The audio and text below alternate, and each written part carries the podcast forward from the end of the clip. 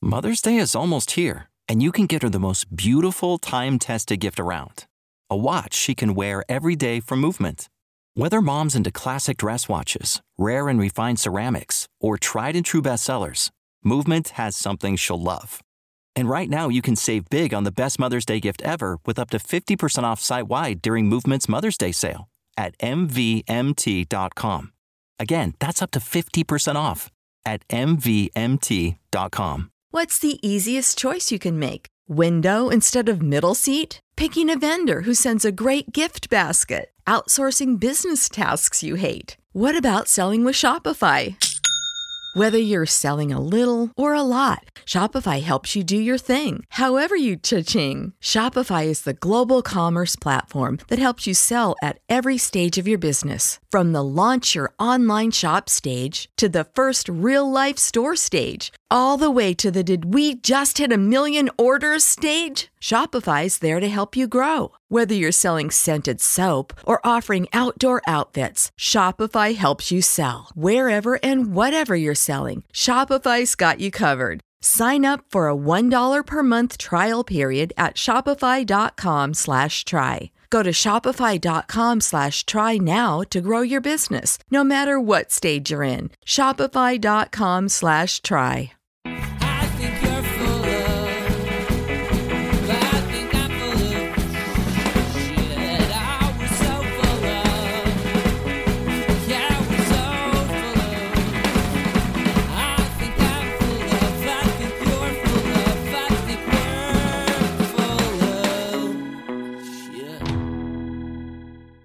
Welcome, everyone, once again to So Very Wrong About Games, a podcast about board games. We're going to mix things up this week. We are indeed going to talk about board games.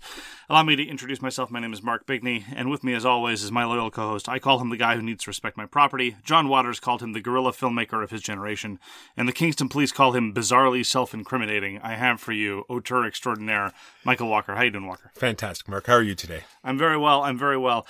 And I just want to make reference to the fact that you've now fully reinvented the form. The unboxing video will never be the same again, thankfully. Yes, for those who haven't seen it, check out our Facebook page. Yet another unboxing video that you need to check out. Yes, it, it has been submitted to the appropriate authorities, and they will be contacting you directly. And other swag news, uh, there's no, I'm going to do another topic push. We've got our games sort of all in a row, and our list is going. If you go to our guild page, I've started to uh, make a list of all the games that we've reviewed with clickable links and all that other stuff. And we have our lineup for the next few months kind of set, if not totally set, sort of set. But please give us some topic ideas and put them in the in the guild. That would be great. Also, there's a cool little uh, voting thing in the guild. You get to for this upcoming SHUX convention. You guys get to pick the games. Like so, if you're coming to SHUX and you want to play certain games that I've got, vote on them, and I'll bring them to the convention and we'll play them. That's a lot of social media stuff going on. I don't know if That I'm fully is. comfortable with this level. It's crazy. Oh, and It's the almost like we thing, know what we're doing. very last thing, Mark. Yes, We don't advertise anywhere. we do not. We just started recording and we put it out there. it's true. We have these listeners because of you guys out there passing it along to your friends and stuff. So we just want to thank you for doing that. Keep up the great work. No one's going to know about us unless you tell them. So pass it along. Thanks again. So, as I said, we're going to talk about board games this week. We're going to talk about the games we played last week. We're going to talk about the news and why it doesn't matter. And we are going to be doing a review of our feature game, which is Tapestry by Stonemaier Games, which Surprising no one. straight from my porch to your earbuds. So, this week, games we played. I played Shards of Infinity. I am eagerly awaiting the next expansion to Shards of Infinity, namely the Shadows of Salvation. It's one of those titles I always have to look up to remember what it's called because it's appropriately epic and generic all at the same time. But I had a brief amount of time to kill, and Shards of Infinity is just really quick, and I wanted to play a really simple, straightforward, quick deck builder after the relatively unpleasant experience of Edge of Darkness and the pleasant but very involved experience of Xenoshift. Xenoshift is a very divisive game, divisive in that we are right and everyone else is wrong, in that we enjoy it, but it is still very long, and that is one of the things we criticized it for. And Shards of Infinity is super, super fast, and I was able to play it at its ideal player count namely two. My partner, after playing it, remarked, Well, you know, a virtue of multiplayer Shards of Infinity is you get to spread the damage around, which I responded, That's actually what makes it terrible. Because multiplayer Shards of Infinity, unless you're playing the team rules or the new free for all rules in the first expansion, is pretty arbitrary. It's like, I'll, I guess I'll do five damage to you and six damage to you because I think you're winning. I don't know. And that's, you know, not a good look Because I want to make enemies of everybody. that too. But it was, as I say, this was a two player game, and I just really, really like the stripped down, simple deck builders a la the Realms games. And I think the Shards of Infinity is probably my favorite of the lot. And Shadows of Salvation is going to be introducing a small number of new cards, and also is going to be introducing a co op mode for those who are always on the lookout for another co op deck builder, because co op deck building is a pretty solid genre. Anyway, looking forward to that enjoyed my play of Shards of Infinity, and that was put out by Gary Arant and Justin Gary, with in no way ripping off any of the ideas ideas of the Realm games. They just came up with it all by themselves. I'm really surprised at how well they are supporting Shards of Infinity. And I'm really glad they are because it's a fantastic little game. There's no, you know, these weird gray areas. It's just straightforward and has really cool little hooks about, you know, equipping your guys and having characters and stuff like that. Love it. You and I both got to play Bridges of Shangri-La. It's a game that came out in 2003 and it looks like it came out in 1970. Plays a little bit like it came out in 1970 How so? just in this in this particular way, I really felt as though it was like an undeveloped game. Like it was sort of like a part of a game. It's like, okay, that's really cool mechanism. Now what do we do? Like sort of thing. I really felt as though it, it needed, you know, another step or it was sort of like a sideboard to something else that was going on. I really think that it could truly sing if you like put in some sort of, you know, barter system or negotiation system or just some just something else built on top of it that would I think it would really make it shine. So I think this is probably just a difference of philosophy between the two of us because when a game like Bridges of Shangri-La can be such a stripped down Euro game, and it, the the rules are incredibly simple, which made it all the all the more incredible that I messed them up. Uh, you know, mea culpa on that one. But I really appreciated the fact that the gameplay was so simple and stripped down. It was all a question of being able to visualize and anticipate the consequences of very simple actions.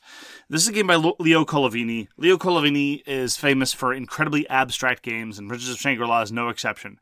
Nominally, it's a game about dragon breeders and yeti whisperers and rainmakers and such, but really, it's a very, very abstract basically it's an abstract dudes on a map game really in, in, a, in a very serious way with subtle elements of competition and, and i was very intrigued. Now popular opinion is that your first few turns or maybe even your first few games are going to be a wash because you don't really understand the implications of what you're doing. And that was definitely the remarked experiences of everyone at the table. We played with with four players but having been relatively unimpressed with some of Colovini's other work, like Clans is probably his best known game, I haven't tried Carolus Magnus, and it's actually getting reprinted in the near future by Cranio, I think, and with a couple of uh, popular house rules built into it. And I'm I'm now I'm very curious about giving Carolus Magnus a try and trying Bridges of Shangri-La a little bit more because I think between the two of us, I think it's fair to say that I have slightly more enthusiasm for your incredibly stripped down, pared down Euro games. And I think, as far as that was concerned, it was very interesting. No, I, I agree with all your points. Like it, it's very, I don't want to say simplistic because it makes it sound basic, but there's definitely a decision space on because it's a like sort of action management. It's like you want to get the most out of your action. You want to be able to place your tokens out. You want to be really to anticipate what everyone else else is doing, and they do a great job of that. You can sort of, you know, if you analyze the board, you can see what's about to happen, and you can you know play. It's one of the games where you make other people take your turns for you. You sort of just set your tokens up, and they do all your dirty work for you, and you just you're already over here working on the other part of the map while they're finishing what you started over here. Or being parasitic in a way that you start a fight in a disadvantageous way. Because one of the geniuses of the Bridge of Shangri-La, it's, it's an awful lot about tempo. You can see that a conflict is going to build up because, again, these turns are very simple, and the con- anticipating the long-term consequences of, of these simple turns is the name of the game. But if you've managed yourself cleverly, you can start the fight in such a way that the dominant player wasn't expecting and rob them of the opportunity of doing their crushing blow. Because any linkage in this quote-unquote point-to-point war game ish can only be used once. So rather than having the giant go and beat up the dwarf, as it were, you can have the dwarf attack the giant and thereby deprive somebody of a tremendous ability. That's just an example of some of the subtle elements that we were slowly starting to discover as, like ignorant monkeys, we were just flinging our poo around the, the In the dark. board in the dark with the wrong rolls. So I I mean I'm very intrigued to try it again. I wasn't a huge fan of the length. I think that That's well. That's what I was about. Yeah. When you finished, I was about to go on to that. I think maybe that's why I have these feelings about. It would be better if it was more. Is maybe because of, of the length. Maybe because it's great, you know, great simplistically, but it would be better if it was shorter and that. But because of its length, I thought if we had something else tacked on, it would be better. And it's not, it's not that it's super long. It's just that some of my concerns are that it is very easy for a player to get locked out if they make a, a number of bad decisions or if they fail to anticipate things properly. They can be in a position where they're they're more they're not out of the game, but they're not in serious contention. And so I'd be much happier if it were about a 45 minutes, uh, very very very simple to the point Euro game, rather than more like a 75 to 90 minute, very very simple pared down Euro game. But that having been said, I want to explore it more by the proper rules. Bridges of Shangri-La. Enjoyed it. Got to play Vengeance. Vengeance is by Gordon Calleja and Multi Mighty Boards, was put out last year. This is the revenge movie simulator, I want to say. And honestly, the more I play it, the more I enjoy it. I still have problems with a number of fundamental structures of the game. The way there's no player interaction, the length is a problem. But honestly, all of those sort of more gamerly critiques fall behind in my lizard brain while I'm actually playing because I get swept up by the beautiful components that manage to cohere very, very well with the story. The structure is very satisfying. You go and murder a whole bunch of guys, and then you do a montage to train up, and then you murder a whole bunch more guys, and then something terrible happens to you because some gang member, for no earthly reason, try not to think too much about that, does something awful to you, and then you decide to go and murder them, and anyhow it's really really really enjoyable and i'm i'm now actually getting a little bit uh, concerned about the planned expansions the one the one introduce player interaction because uh, the there's going to be a kickstarter for more stuff because that's the way of things and it's going to be called the director's cut. We talked about this a couple weeks ago and it's going to introduce some ability to mess with other players but I kind of like the fact that once it's time to do the dice phase it turns into kind of a cooperative experience because it's not satisfying to watch your friend fail to get revenge on the ganger scumbags that ruined their avatar's life, or shattered their kneecap, or subjected them to a hallucinogenic bad trip, or something like that. So I, I don't know that I'll feel very with a, a great deal of satisfaction playing a card that said, "Aha, this attack missed," or whatever. I have no idea. And it's also actually one of the reasons why I'm somewhat loath to introduce the timed element. Because strictly speaking, you know, Mark, don't complain about the length and then ignore the fact that that strictly speaking, according to the grown-up rules, you're supposed to play a timed element when it comes time to play the dice game. But again, I'd rather be able to, you know, cooperate and say, "Oh, look, you've got this skill, and go ahead and murder more guys," because it's about murdering more guys. That's what Vengeance is about. Anyhow, I'm having a great deal of fun with Vengeance. It's winning friends in the local community. I'm sorry you didn't get a chance to try it because you've you've expressed an interest in playing For Vengeance sure. again. And I, I will say this: it probably is best solo because of how much theme it gets out of it. Because in the in the solo version, it's a curated experience tailored specifically to the character that you're playing.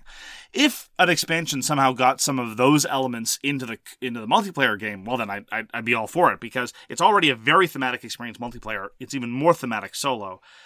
So I I think Vengeance has more legs than I initially gave it credit for, and I'm very much looking forward to Gordon Calleja's uh, further output, both in the Vengeance system and more generally. And that was Vengeance. Now, Mark and I finally got to play Slidey Quest, Slidey Questy rolly ball dexterity game with four full players.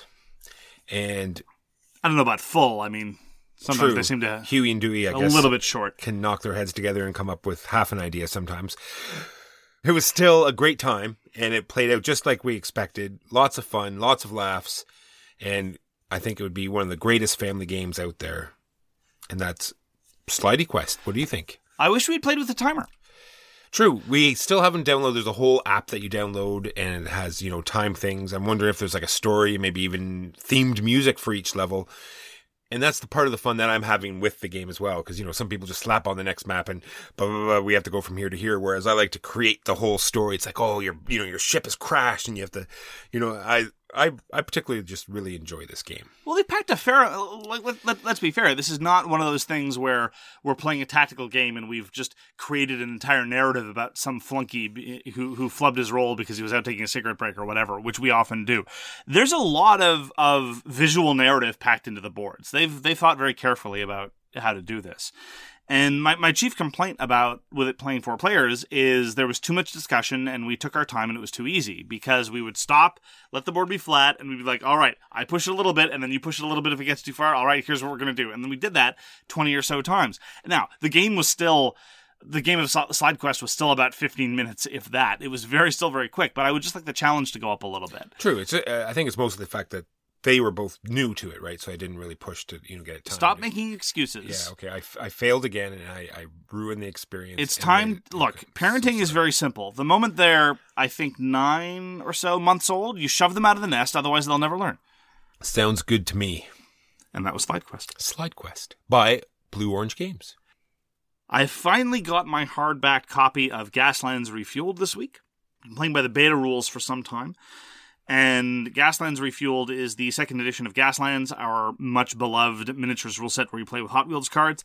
Gaslands Refueled has more than doubled the number of sponsors available, so that doubled the number of teams you can make, doubled the number of perks, rebalance the perks, rebalance the weapons. The primary uh, culprit from Gaslands was uh, rockets. They were too cheap and too effective. Rockets are gone. Long live rockets. They're, they're they're new now. They're more expensive and less good.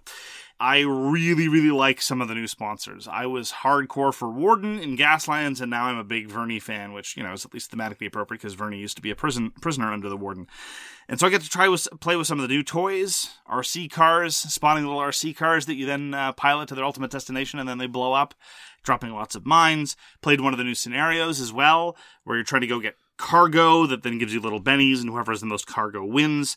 It was a great time. Played a three player game, and I will still maintain that although three player Gaslands is not is probably not the, the most ideal setup, Gaslands as a miniature system does multiplayer far better than any other system that I've played. Especially since in most other systems you just can't play multiplayer flat. It's just not doable. So I'll I'll give it that. And uh, now I'm really wishing. See, the thing is, one of, one of the I've talked about this before, but one of the joys of playing Gaslands is suddenly wherever you go where there's a Hot Wheels display, you get to look for more miniatures units. There was this El Camino, this red El Camino with flames down the sides that I held in my hands about three or four times when doing grocery shopping. And then, no, Mark, you have enough units. It's fine. You don't. And now I wish I'd gotten that El Camino walker. Here you go. Anyway, so that is my burning regret with respect to Gaslands. So, did, have they, did they tweak any of the scenarios? Like, did they change, you know, how some of the scenarios work, or Yes. they all, or did they just add new ones? The scenarios have several of them have been tweaked, some of them have been removed, and uh, many of them have modified. The most important thing they did, of course, with respect to the scenarios, is they eliminated the typo in the death race scenario in the in the base game version of Gaslands. It was thoroughly unfortunate because if you play by the rules as written, it leads to a weird experience. Anyway, so if you're ever playing Gaslands with the original book, which I still highly recommend, keep in mind that there's a misprint in the death race scenario some of the core scenarios like Death Race have remained mostly unchanged. There have been only a couple small little tweaks, which is very true of the overall rule set in Gaslands. They haven't really changed any of the fundamentals. They've made a couple things more clear. They've altered the structure a bit so that it works the same way, but it's more transparent how audience votes work, for example but it's just more excellence from Gaslands. There were these free supplements called Time Extended for Gaslands, a total of four of them. And Refueled now has all of those in the core book, plus yet more stuff. And it's just great. It's just more toys to play with, and there was already lots of really interesting variety in terms of team builds before. And now there's just more. It's it was they're going from strength to strength, and Mike Hutchinson has put in a lot of work to refine the system, and it's just a blast. It's really really fun to play. I've introduced Gaslands to a couple of new players, and they picked it up right away. Yeah, some of the nuances about timing get a little tricky, but you know, follow player ed and you'll be fine. But uh, a good time with Gaslands. Yeah, because what what people don't like post-apocalyptic road rage, you know, Mad Max type games, and they just did a great job of bringing that feeling onto the tabletop. Absolutely. And another excellent production from Osprey Publishing. You know, between their board games, with Undaunted Normandy was put out by Osprey. Their they put out a number of well, the, the Wildlands and the Judge Dredd version, although not necessarily our cup of tea, were very impressive visually. I can't get enough of their miniatures uh, game rule sets. Uh, they're doing a great job lately, and they've been going from strength to strength. So kudos to them. And that was Gaslands Refueled. Now on to the news and why it doesn't matter. I'm going to go right into this one because you just talked about Kickstarters. I'm just going to talk. I'm just going to say a couple of facts. So- people might take this as opinion or you know what you can take it however you want. These we are- don't we don't trade in these are opinions. We trade in facts. Yes. when when a publisher does a Kickstarter, the publisher gets 100% of the funds received. Minus, is- you know, the that Kickstarter. is not true. I'm just saying, you know, I mean, of the price of the game, you know, minus the Kickstarter, whatever. If Minus, they- minus they- the fee, minus the fees from Kickstarter, minus the fees from whatever payment they're doing, yes, and exactly. that's including But the money those- that they then have to pay to the these are- fulfiller, to the shipper, and all these things. Yes, these are v- very minimal compared to if they go through normal channels, right? Where they sell the game at a heavy discount to the distributor, because Sure. the distributor then has to turn around and sell it at a, at a discount to the local game store, and then the local game store sells it at the retail price. Okay, these are just facts. You know, whether they're good or bad. No, I'm just saying they are. Sure, These sure, are facts, sure. right? So, long story short, here we go. CMON has now announced their upcoming Kickstarter next week. It is called Time Machine. It's not the name of the game, Mark. It means now we get to go back in time and pick up these games that we might have missed out on. The three main ones that they're they're uh, putting on the page are Hate, Green Horde, and Rising Sun, with a whole bunch of side stuff on the side where you can get like special stuff for Arcadia Quest, World of Smog, uh, Blood Rage, and many others. It says. So wait, this is an opportunity for consumers to get a pledge of those games with all the Kickstarter exclusives Full involved. pledge, it says. Interesting. Very interesting. Due to the fact, and what you know, like why is it all changed like this? Why didn't they just do a new hate? From the you know the few rumors I heard and the few stories, and I tried to look in on the Kickstarter, and you know the their the terms and conditions are too you know are fairly vast, and I didn't want to spend hours looking through it. But from what I get through it, you cannot put the exact same thing up twice. Right. So they've said that now they have like soundtracks and art books for these projects. So Soundtracks are the typical trick. I remember when the Claustrophobia 1648 reprint went up and they were just selling their remaining copies. They said that, that you weren't buying a game for $79 because they'd already done that. Now you were buying a soundtrack for $79 and it came with a free game. yes, So that's the typical sleight of hand that often comes up. Well, I've even m- myself, I'm incriminating myself here. Even I myself, as a, as a terrible child, did the same misconception where at school you weren't supposed to sell these particular things, and I taped a you know Mexican coin to it and said, "You're not actually buying these things. You're buying this Mexican coin," and then off we went. I think our I think our listeners are adult enough to hear your actual criminality. They're already familiar with you as a criminal. Why don't, we have we have evidence on the internet already of some of your criminal acts. What were you selling, Walker? Oh, I was, I was selling cigarettes, Mark. Sure. I had gone to Mexico and, and brought back lots and lots of cigarettes, and we're, we're selling them at my. What's the statute of limitation That's for terrible. I'm a terrible person. I have many regrets. but it's the same sort of trick. But anyway, long story short, CMON's coming out with this Kickstarter.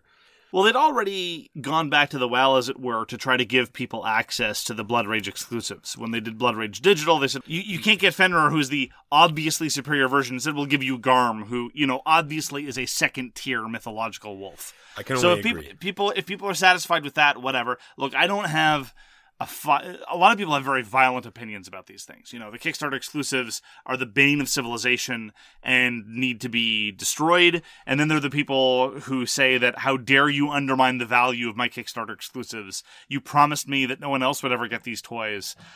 My neighbor's enjoyment necessarily impedes my own. I don't agree with either of those positions necessarily. I find it hard to get too worked up, but it is interesting that they're that they're playing a little bit with their distribution model. Games Workshop has announced Warhammer Underworld's Beastgrave. Yeah, I'm just getting sad now because I, I nobody will play Warhammer Underworlds with me. Well, you say like they, they don't want to. It's just it's a very for my case it's very just much a time restraint because I I really enjoy this whole system. You know, deck building it has the best. It really does have the best of all worlds. It has a deck building element where you sit and you craft your deck, like old magic style, where you sit and you look at all your cards and you have a like card limit and you try to get the best out of your deck. And then it also has a miniature component where there's like strategy and outflanking and doing like crazy attacks with rolling dice.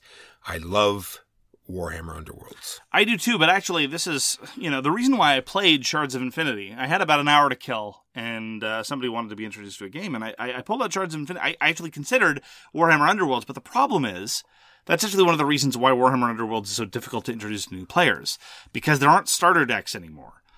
There used to be starter decks, but only for a very small number of factions, and and the community has done a reasonably good job of trying to come up with with starter decks. But if I wanted to teach somebody new Warhammer Underworlds, it's not like I can sit them in front of a faction and say, "Well, here you go." The miniatures have already been selected, but building the deck is so fundamental to the game that it's just a little intimidating you know, even compared to something like Aristeia, where Aristeia you pick whatever characters you want, but that part is relatively simple, and then the actual deck construction is straightforward, so you can do it as a first time. Anyway, I'm just disappointed. I, I agree with you. Warhammer Underworlds is a fabulous game, and the last every time I've played it, I've seriously enjoyed it. It's been a while because there's no local community for it. And so there's no regular rotation for it, and uh, you don't play two-player games anymore very much, and uh, so as a result, I, I'm I'm several sets behind. I didn't get all of the the crews from Night Vault, and now there's Beastgrave, and next there's going to be Nord Mortis or whatever. I mean, so I did buy Night Vault. It's still sitting on my on my Underworlds pile, still with shrink wrap on it. yeah, I noticed. I know, right? So anyway, in this box, they're going to have Beastmen and War Dancers, some sort of elvish war dancery wood elf type faction that has animals, and I love that. So that's Warhammer Underworld's Beastgrave. On the topic of game systems marching on, there is going to be a new printing with new graphics of Sidereal Confluence, one of the best games of the past few years. This is going to be Sidereal Confluence remastered, and they've done a number of things. Number one, they've gotten rid of the terrible subtitles. So instead of Sidereal Confluence, a game of trading and negotiation in the Elysian Quadrant, it's going to be Sidereal Confluence. And then at the bottom, it just says, a game of trading and negotiation in the Elysian Quadrant. Subtle difference, but important. Uh, secondly, there's going to be new cover art, which is great because the original cover art was pretty weird. And this is going to be done by Quan Kwanchai Moriya, famed board game artist.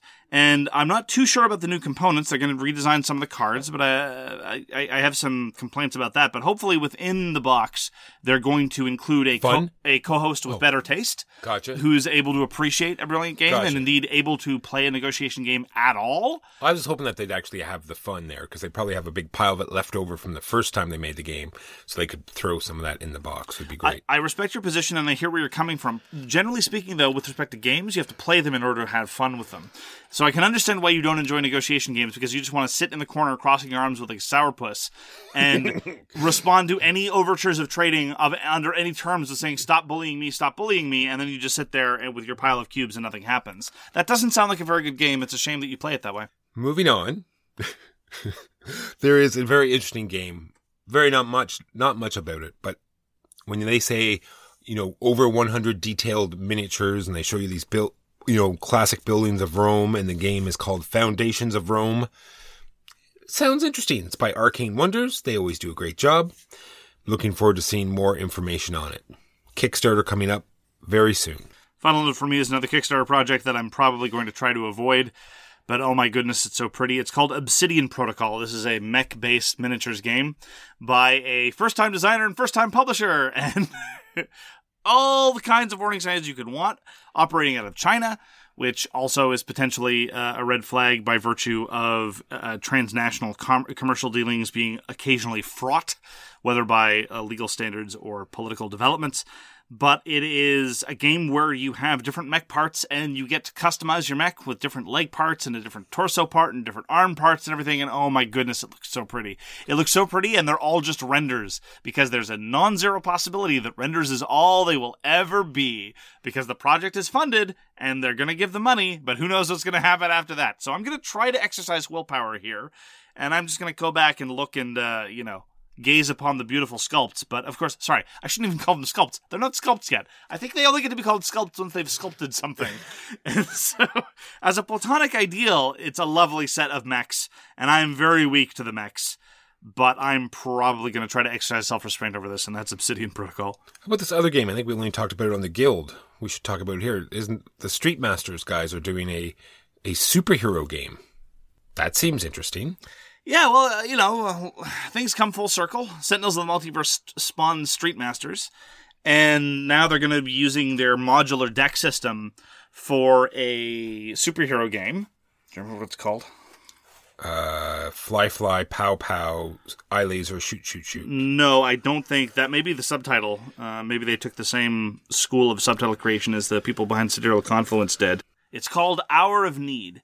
The art looks pretty good. I have to say, given the tendency, including Sentinels of the Multiverse and including Street Masters even, to have very boob heavy artwork of that particular genre. You know, skin tight outfits and, and hyper idealized uh, human forms already. Uh, I'm glad at least that so far the art doesn't seem to be too sexualized. That's one minor note.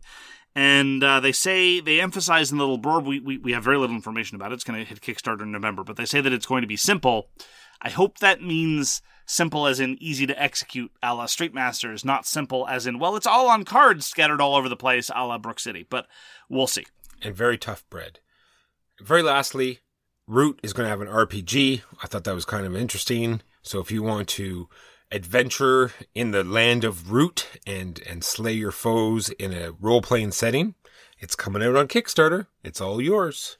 It's appropriate enough given that playing the Vagabond kind of feels like you're doing a more sort of Elder Scrollsy kind of CRPG thing than everybody else. So, again, things have come for full circle. Full circle again. And that is all of the news and why it really doesn't matter. On to the feature game, which is Tapestry from Stonemaier Games. What is the illustrious history of of Stonemaier Games, Mark? Here's the thing, and I don't even mean this as a criticism. I'm not even complaining. It has gotten to the point now where Stonemaier Games in general, and Jamey Stegmaier in particular, is so influential and so present in the hobby that it's hard to talk about either of them without automatically identifying yourself as being in a certain camp because the man is divisive. So, Jamey Stegmaier came onto the scene by first publishing Viticulture almost 10 years ago now, in 2011. He followed up with Euphoria, Scythe, Charterstone. Uh, he was involved in publishing, though did not design Wingspan, and now he's put out Tapestry. And these are also kind of divisive games. We're not huge fans of a lot of the catalog of Stonemaier, with the exception of Scythe. Scythe is also very divisive. A lot of people love it, but a lot of people hate it. Again, there's there's pronounced disagreement amongst many of our listeners as to Scythe's relative merits. I'm positive about Scythe. Walker is more positive about Scythe, and I think that's fair to say. But as a personality, as a personality in the publishing field, Jamey Stegmaier is now almost larger than life.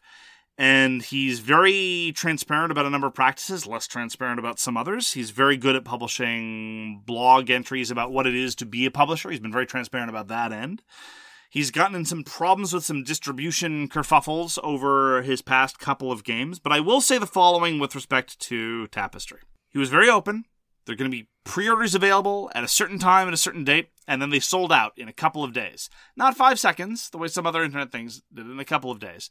And now he's still getting flack for, oh, why didn't you have enough for my pre order? It's like, well, I mean, look, if you if you print 25,000 copies of something in a market like board gaming and it all sells out, that sounds like one of the one of them they're good problems to have as a publisher rather than a bad one. And i'm not willing to blame him for not having produced enough. He was very transparent about how you were going to get it and why in part because he was responding to the wing, wingspan stuff. So we don't have a particular opinion on jamey stegmaier we're probably alone in this. The internet seems to love to have an opinion on the guy and, and his publishing. We are just going to try to evaluate his games as games Tapestry is Stonemaier Games' Civ game that they released this year. Walker, what do you do in Tapestry?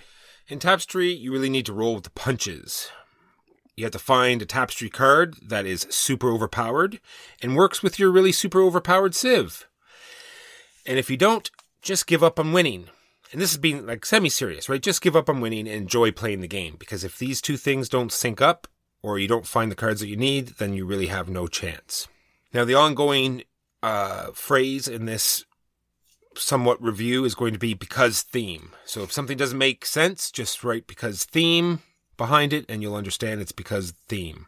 So it's much like Mark said to me earlier, you're trying to link up actions because eventually there is a a solid action for you to do this action's not as good unless I do this action fir- first. This action's not as good unless I do this first. So you're linking all these together, much like Scythe. The, the way I interpret it is it's efficiency chaining. Efficiency, that's it. An All efficient of, action. all of your actions are inefficient, and you feel like if you had a limited amount of, of actions or an unlimited, unlimited amount of time to prepare, you'd be able to accomplish something significant. And you can see that significant accomplishment.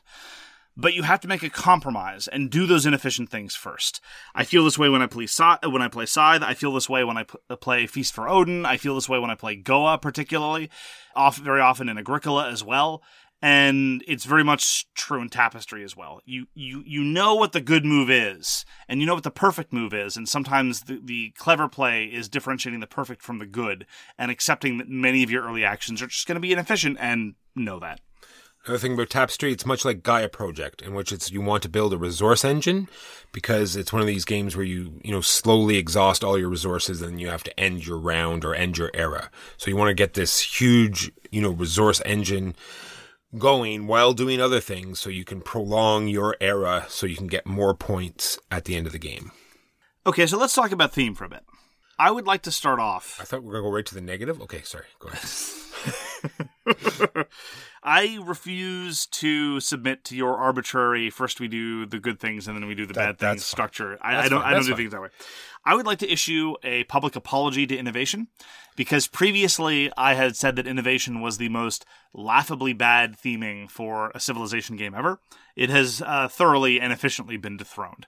And actually playing Tapestry has made me appreciate innovation's theming far more. More on that later.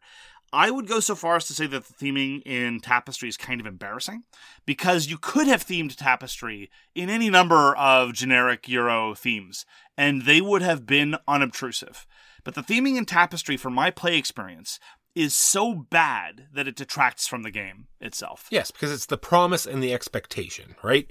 Because you have uh, all of these fantastic buildings, you have this map, you have this this so so called technology deck, so you think you're going to be advancing. It's this, and the fact that they put it out there as a Civ game, so you have this expectation that you're going to be building a civilization, that it's going to be this big Civ game, and all the components, much like Scythe with giant robots, make you feel it's going to be this you know mech attack game.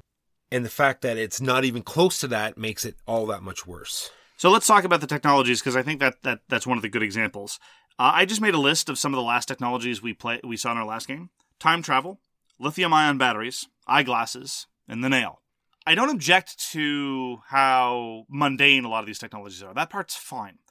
The part that I really don't like is how none of the technologies matter. They're all just grist for the mill you get a tech not because it's a specific thing that does a specific thing most of the time. It's just because on as part of your income board you score for all the texts you have. So I'm going down that track. I might as well get as many texts as I can. And then you don't even notice what they are as you upgrade them because upgrading concrete gives you a resource. I can't even remember what resource it gives you. Upgrading eyeglasses gives you some random thing. They're the only texts that have any kind of thematic association with anything are the ones that give you a special landmark building at the end of it. And more on that later because I do like the landmarks. That's funny that you said that because that last game we just played, I had nine, over nine techs because I had nine at a point. I got rid of a bunch and I even got more. So over nine techs, I can't even tell you what one of them is. Yeah, that was that, that was not that long ago. it was today.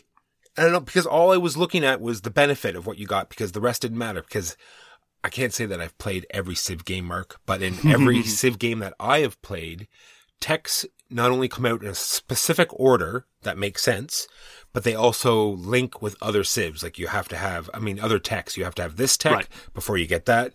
Now there's this pre, there are prerequisites on the techs in order for you to like advance them. That is something, but really, I don't remember ever in any of the games that stopped us from advancing it. I don't remember ever happening. No, you can't do that. A couple times it happened, but really, there are a number of ways to overcome it. And generally speaking, by the end of the game, they're, they've all been met anyway because it's based on you and your neighbors, which is a feeble attempt to introduce some degree of player interaction. More on that later. And you end up. The, the, the traditional criticism that I have of Civ games, and the example that I typically use is Through the Ages, where you have Napoleon leading a tank division conquering, you know, the Colossus of Rhodes or whatever. And Tapestry really dials this up to 11 because frequently in the last game we played, I had uh, hunter gatherers with neural implants who had, uh, you know, mastered information transfer, but had uh, no military presence. They were still in, uh, they, they were still involved in, in crude uh, uh, cultural manifestations. I can't even remember what it's called because, again, there are these four different tracks based on what buildings you build. I always have to look up which one's which. The yellow, the yellow houses are called markets, and the gray ones are actually called houses. There and then farms and I, I have difficulty remembering despite having played this game many times. And every time you build a building that's kind of sort of inventing a new cultural milestone. And i never remember what any of them are because it's so incredibly pointless and generic and just grist for this point generating mill. Civ games are typically bad but this one is kind of hilarious. And there's like a there's a tech that you, that you get and they don't even talk about. It's like the first building that you that you get, you actually get the tech crossword puzzle. And you bring your house over to your crossword puzzle and you get four across and nine down and you get more points. So yeah, so there's this capital board, and that's where all of your buildings go. And there are two kinds of buildings. There are just appropriately enough capital buildings, which are just these production buildings that you build to generate more income as a general rule. And then there are these landmarks, and much has been made of these landmarks. They're these pre-painted plastic miniatures of varying shapes and sizes that cover up a variable amount of squares on your capital board. And I have to say, I was worried based on reading the rules and understanding how the game worked because they don't give you any permanent enduring benefit. You just plop them down and that's it. And I was worried that it was going to be one of those situations where there's this incredibly expensive, incredibly elaborate component that you A, almost never interact with, and B, when you do, it doesn't really matter. The paradigmatic example of this for me, actually, is a game we both really like, Lords of Hellas. The Lords of Hellas monuments are beautiful pieces that you never ever mess with. And you're never you're never going to see them all built. It's it's almost impossible to see of them built, and very often you don't see any of them built. Exactly. I was worried that was going to happen, and that I was completely unfounded. I love the landmarks; they're beautiful. The toy factor is huge. They're consequential. Getting one is a significant achievement, and they're very very valuable and useful. And you get to look over at your board, and yes, you do have a launch pad for a rocket coexisting next to a to a, a, a crude wooden shack. But don't. That's one of those areas where I'm willing to say, don't sweat the details. Just take in the vista. And that part I thought was really cool and leveraged the toy value. I can tell that you're skeptical. I hope you're being sarcastic. No, I'm being sincere. I thought that the capital board was the best part of it, of, of Tapestry. I, no. No, just no. Just no. And like seriously, it's it's it's fill columns to get more points because theme. Oh, sure. So, so uh, all right. Mechanically speaking, it again didn't make a whole lot of sense. But at the very least, here was a visual representation of accomplishments that you'd done in the game that were tactilely cool, visually engaging, and fun to deal with.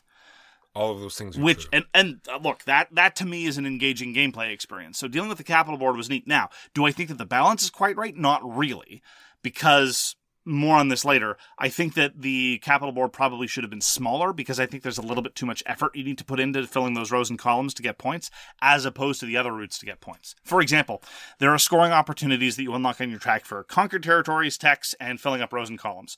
And a row and a column is about nine spaces, and you're going to get a discount based on various other factors. But filling up, say, five ish spaces of a row or a column is significantly harder than just conquering a territory or getting a tech. So I didn't feel like the payoff was sufficient. Uh, given the amount of effort involved, but I was always inclined to try to do it precisely because it was the most fun part of the game for me. And I don't like spatial puzzles, but nonetheless, part of it was the toy factor. I kept going back to, to filling up those rows and columns. I'm just gonna I'm gonna touch on a point there of a, of a good point was the fact that as you put out the buildings, it uncovers ways to get victory points, and the fact that there was multiple scoring opportunities there. I, I like that because you know sometimes it's it's like okay, I'm gonna get nine points every time, even though I'm heavily invested in this. This, if you heavily invest it, then it you know it's times one, times two, times three, and it gets even more. I I like that part of the game. I did too, but this goes back to, to one of our one of the things we mentioned about text.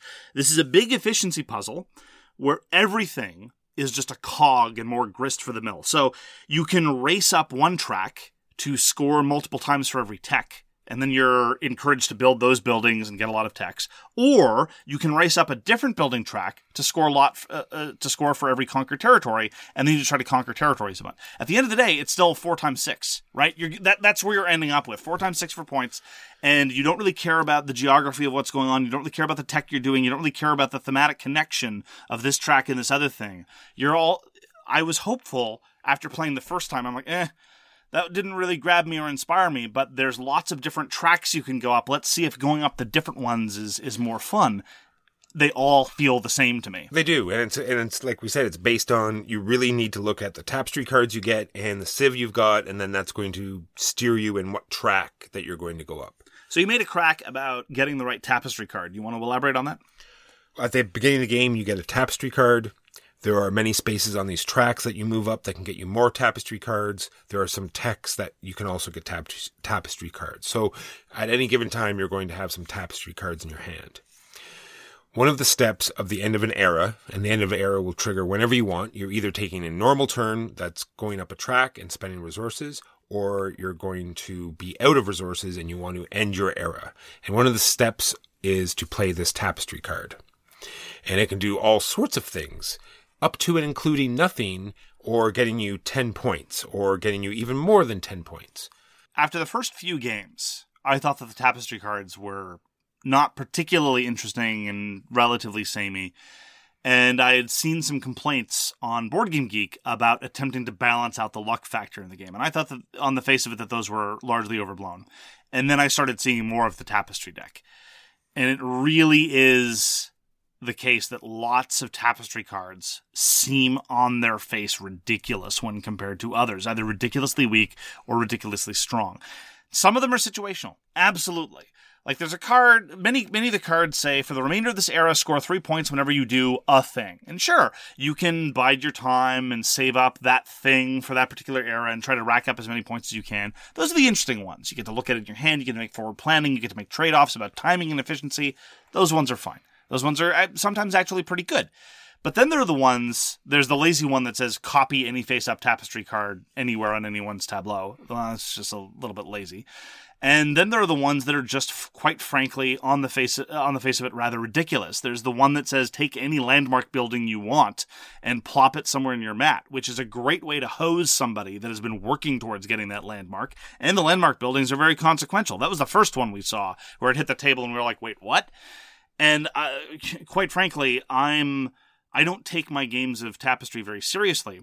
But in a in a game where it's all about efficiency and it's all about being able to eke every last point out of this efficiency puzzle, if you get a mitt full of crappy Tapestry cards, because you're probably not going to see that many over the course of the game, but your opponent sees a whole bunch of good ones, that could be the game.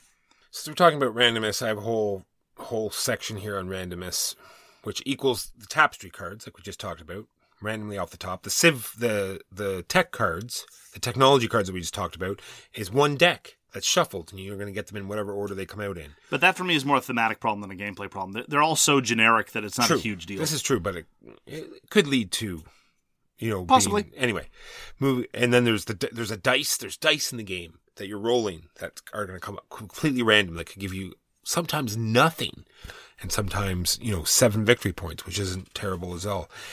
And then there's the civ cards that you get at the beginning of the game. Now these are much like the tapestry cards. I feel where some of them are completely useless and others seem way overpowered. they strike me as less problematic than the tapestry cards all told but yes some of them seem well my bigger problem actually with the civs is not necessarily the relative value of points.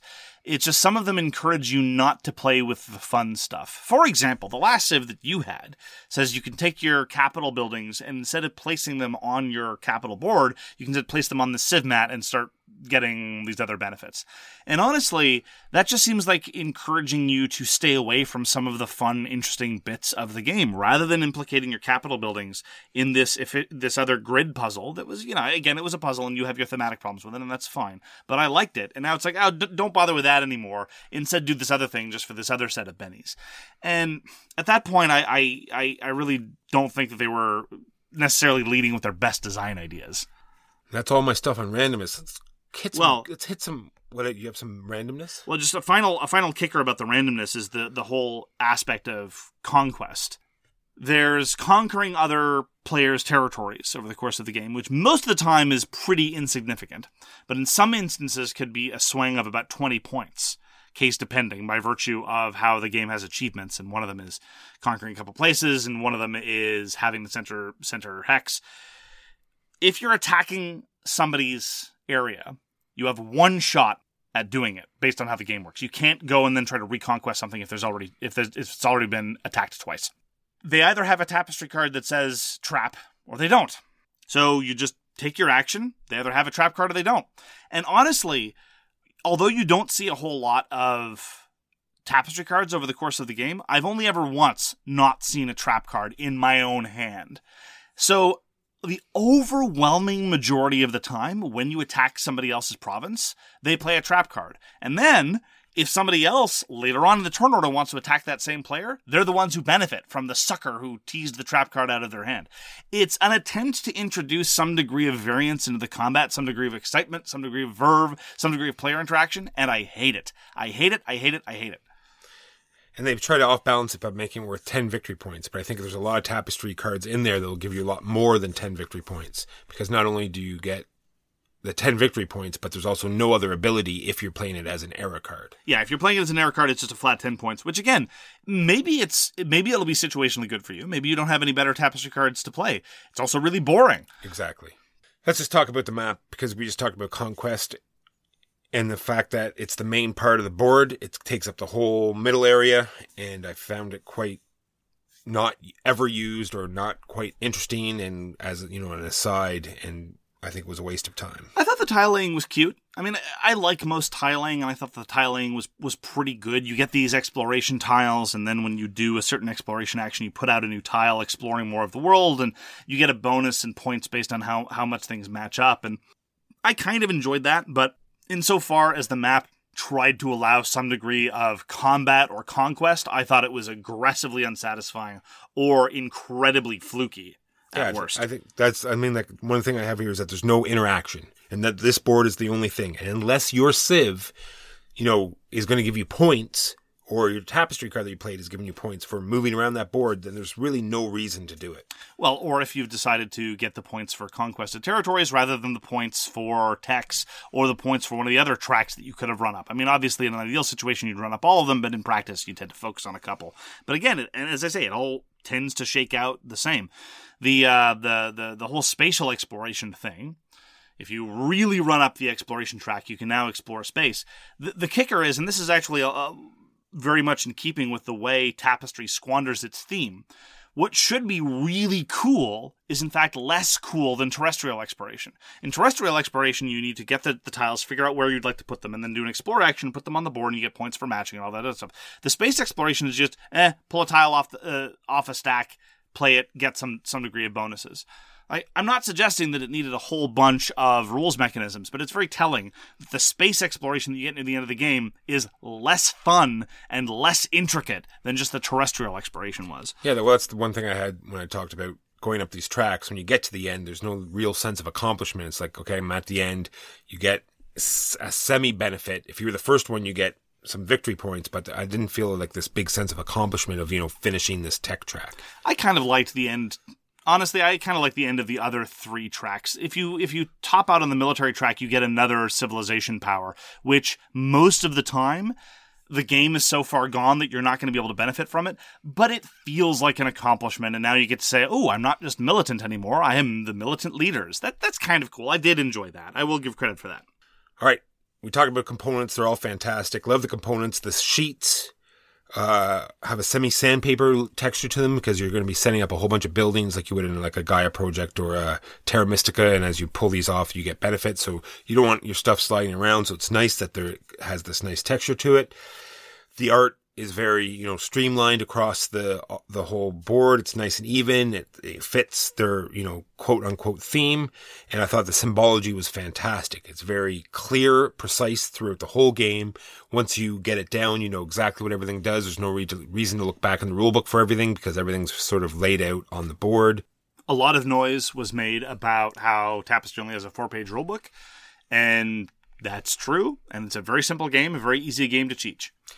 The flow is fantastic. It's much like Scythe. Once you start up, you're going around and around and around. There's no, there's sort of like an end of your era turn, but other than that, it's, I like how it works. Except for the fact that sort of when you run out of, when you run out of resources, you end your era and you're going to do this five times. So technically some people are going to end the game before others. So some people could be sitting around there and you said in one of your games, it was almost, you know, 20 to 30 minutes. Someone was sitting least. there until you know they finally got to see who won the game. So that part could be good or bad. I, I, I think it's just bad, honestly. everyone always has to sit out a few rounds of play. And by the end of the game, turns are taking a fair amount of time. And based on the tempo of things, somebody could be in it for a very long time. I found I found about 20 to 30 minutes in a multiplayer game of four or five players to be the norm. In three players, where everyone knows their stuff, you're still talking about a reliable 10 to 15 minutes because Tapestry is pretty long.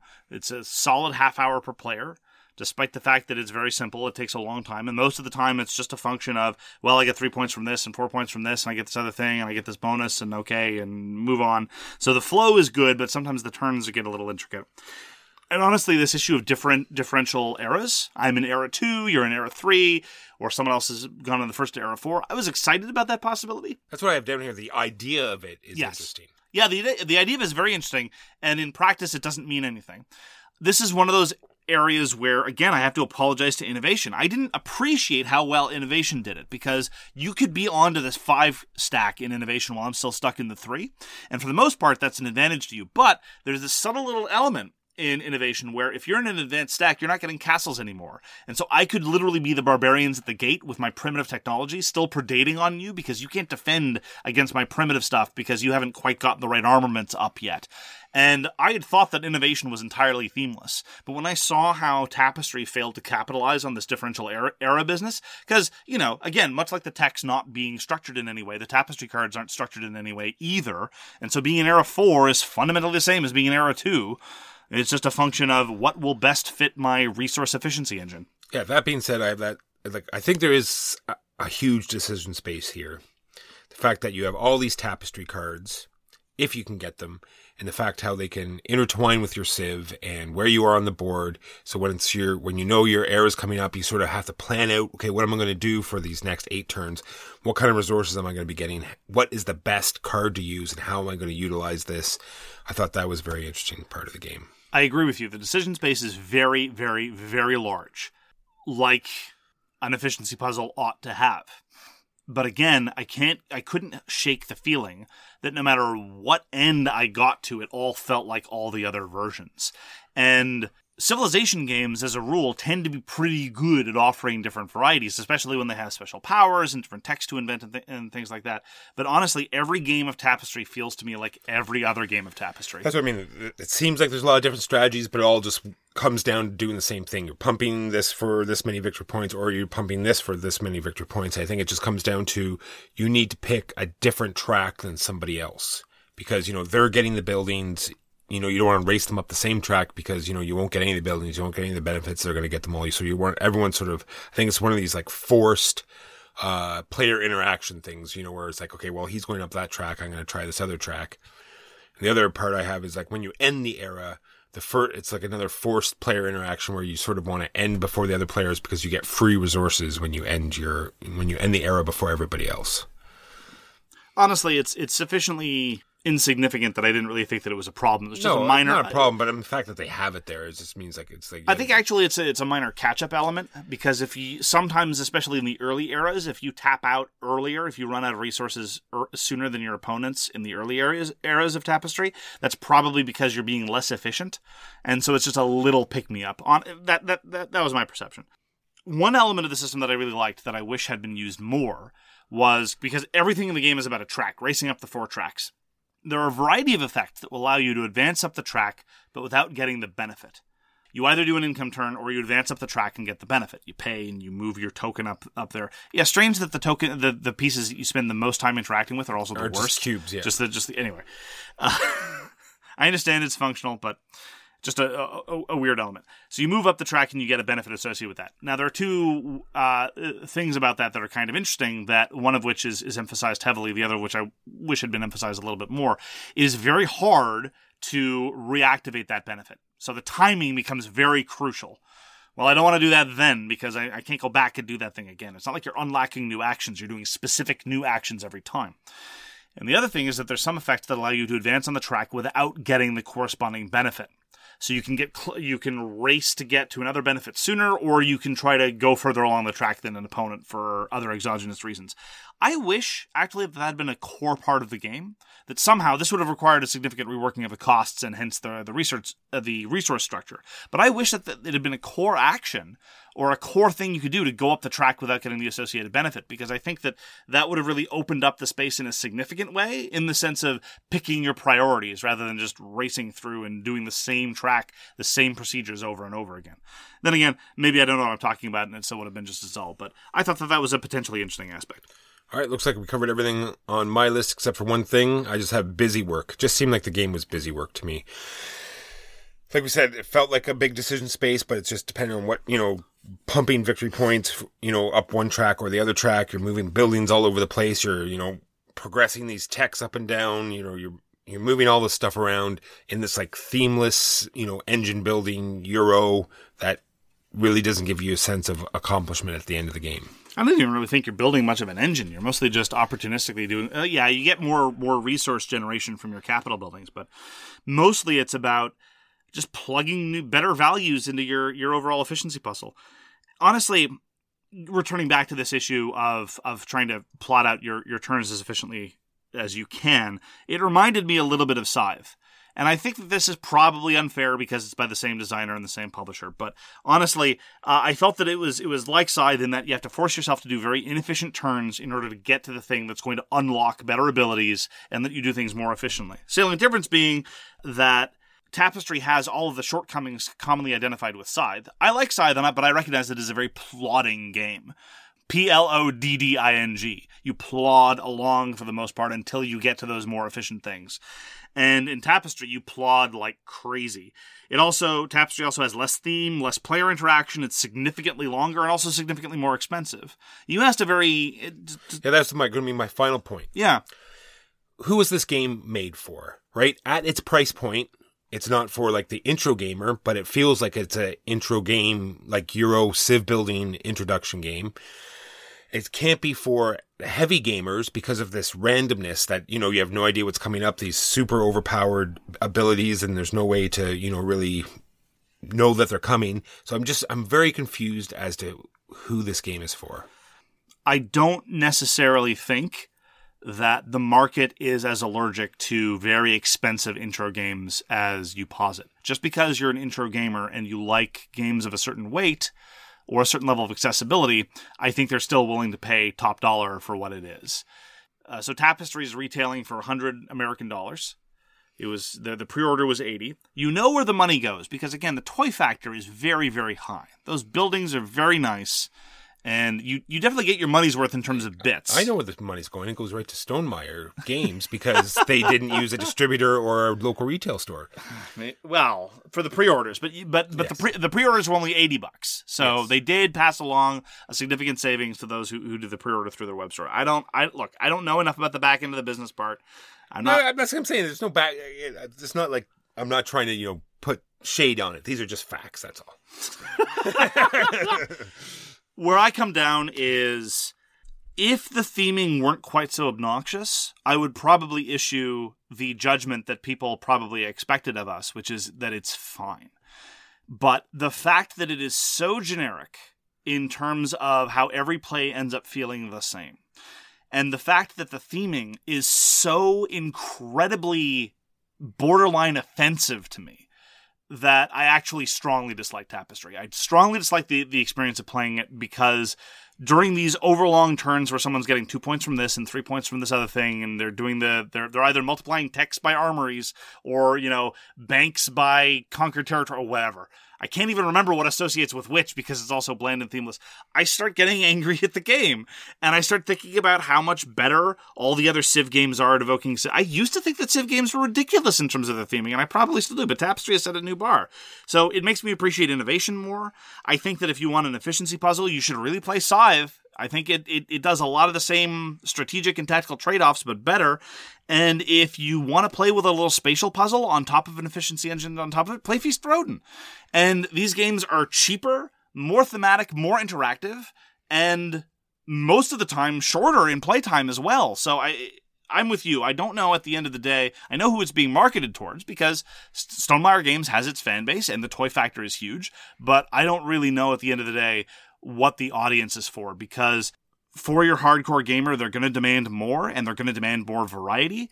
And I really think it's just for those intro gamers that are now looking for the next step up in terms of decision space, although not necessarily in terms of quality decision making. Yeah, like overall, I had fun playing the game. Like, don't get me wrong, this we've been, I think, ex- excessively negative, and rightfully so. But overall, they were fun, fun experiences for me to play, regardless of the fact that it's it's it's a bad game. And if it was suggested, I would always play it, but I would never suggest it myself. I'm past that. I would ne- if it was suggested I wouldn't play it, I would uh, I would leave or ask for something else to be played. It's I like I said, if it weren't for the obnoxious theming, I would probably be willing to to wallow in the mediocrity. It has left me with a strongly unpleasant reaction at the end of the day. And that's Tapestry And that's Tapestry. by Stonemaier Games. Thank you very much for joining us for So Very Wrong About Games. If you'd like to get in touch with us, you can reach Walker via his email, justrolledadice at gmail.com. That's J O S T R O L L D A D I C E at gmail.com. You can reach me, Mark Bigney, on Twitter at The Games You Like. For more public discussion, you can find the So Very Wrong About Games Facebook page, or you can check out our Board Game Geek Guild, which is guild number 3236, and you can find us on Patreon. We read everything you send us, and we will get back to you if we can. Thanks again for tuning in, and we hope to see you again soon. Peace! You've been listening to So Very Wrong About Games, produced by Michael Walker and edited by Mark Bigney. Special thanks goes to What Does It Eat for generously allowing us to use their most excellent song, FOS, as our theme. You can find them at whatdoesiteat.com. You can reach us by email at soverywrongaboutgames at gmail.com or on Twitter at SoWrongGames. Thanks very much, see you next time, and always, try to be right, but remember you are so very wrong. As humans, we're naturally driven by the search for better. But when it comes to hiring, the best way to search for a candidate isn't to search at all. Don't search, match with Indeed. When I was looking to hire someone, it was so slow and overwhelming. I wish I had used Indeed. If you need to hire, you need Indeed. Indeed is your matching and hiring platform with over 350 million global monthly visitors, according to Indeed data, and a matching engine that helps you find quality candidates fast. Ditch the busy work. Use Indeed for scheduling, screening, and messaging so you can connect with candidates faster. And Indeed doesn't just help you hire faster. 93% of employers agree Indeed delivers the highest quality matches compared to other job sites, according to a recent Indeed survey. And listeners of this show will get a $75 sponsored job credit to get your jobs more visibility at Indeed.com slash podcast. That's Indeed.com slash podcast. Terms and conditions apply. When you need mealtime inspiration, it's worth shopping Kroger, where you'll find over 30,000 mouthwatering choices that excite your inner foodie. And no matter what tasty choice you make, you'll enjoy our everyday low prices, plus extra ways to save, like digital coupons worth over $600 each week. You can also save up to $1 off per gallon at the pump with fuel points. More savings and more inspiring flavors make shopping Kroger worth it every time. Kroger, fresh for everyone. Fuel restrictions apply.